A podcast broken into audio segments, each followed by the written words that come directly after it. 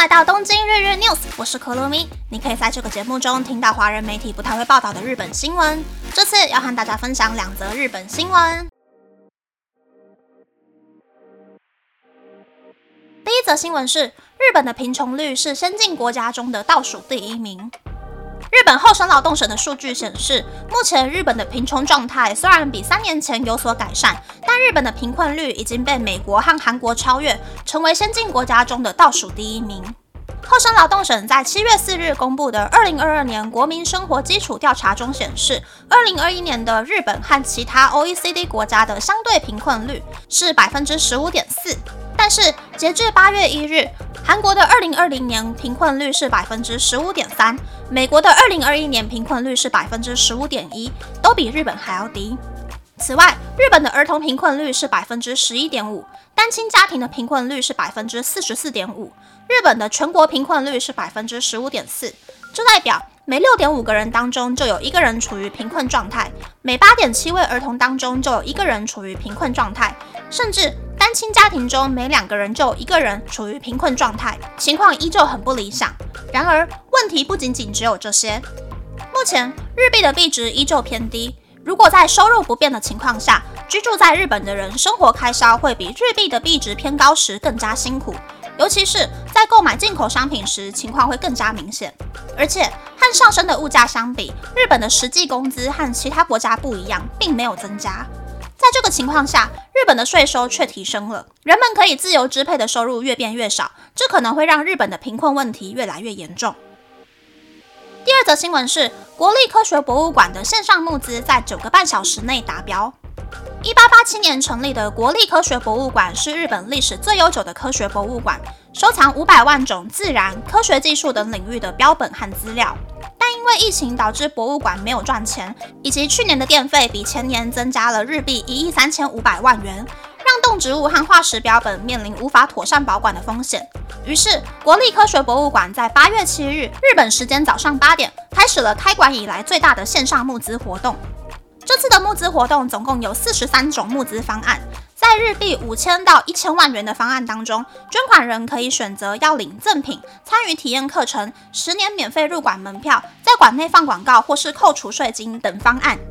博物馆的目标是募集到日币一亿元的资金，甚至在公开募款的八月七日上午举办记者会，呼吁大家可以共襄盛举。虽然有许多网友表示，公家机构的经费应该要让政府出钱吧，但是在经历网站一度无法连线的情况下。募资在九小时二十分钟后顺利达标。国立科学博物馆的馆长在达标后表示：“没有想到那么快就会达标，感谢大家对博物馆活动的理解。博物馆将会把资金用在有意义的事情上，将馆藏传承给后代。”以上是这次和大家分享的两则新闻。第一则新闻是日本贫困率 number one 的新闻。我每个月都有在记录扣税前的薪水，还有扣完税后实领的薪水。三四月的时候，每个月加班七个半小时，实领薪水就可以多拿日币一万块。但现在每个月要加班十个半小时，实领薪水才可以达到相同的水准。不过现在正规的公司都不让员工每个月加班超过二十五个小时，会很认真的监督每一个员工的出缺勤状况。想要靠加班多赚三万块补贴家用，或是让暑假待在家里嗷嗷待哺的小孩有饭可以吃的人呢，恐怕是很难靠着加班多赚一点钱了。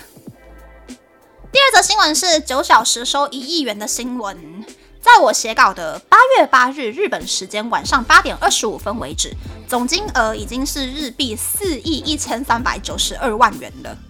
参观馆藏收藏室。制作标本之类的体验课程，或是亲子参与的活动，几乎都已经截止，不能够选择了。这个募款活动是真的受到很多很多人的支持。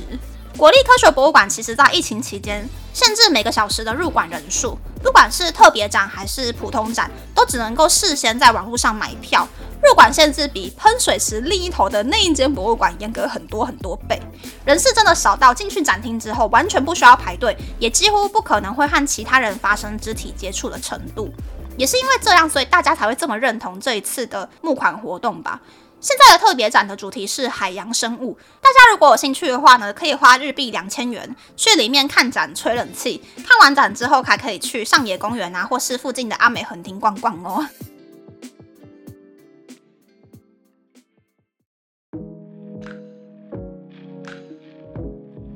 接下来想和大家分享，最近因为公司的新方针，我负责的案件有了一百八十度的大改变。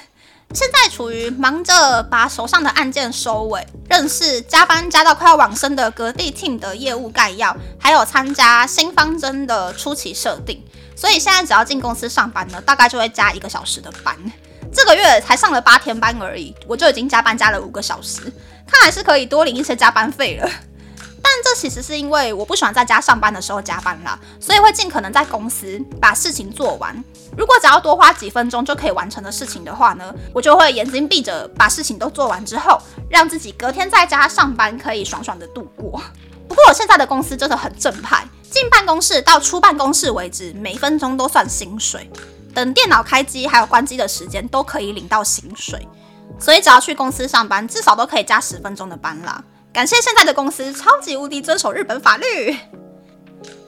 那那我这次的分享就到这边，不知道大家喜不喜欢这样的节目呢？欢迎大家留言和我分享你的想法。喜欢这个节目的朋友，可以在 Apple、Spotify、Google、s o n KKBox、My Music、First Story、Mixbox 等 Podcast 平台和 YouTube 订阅《东京日日 News》，多多按赞、评分或是填写资讯栏的节目优化问卷，帮助这个节目变得更好。还可以在 Instagram 或 Search 追踪《东京日日 News》JJ Tokyo 的账号哦。拜拜。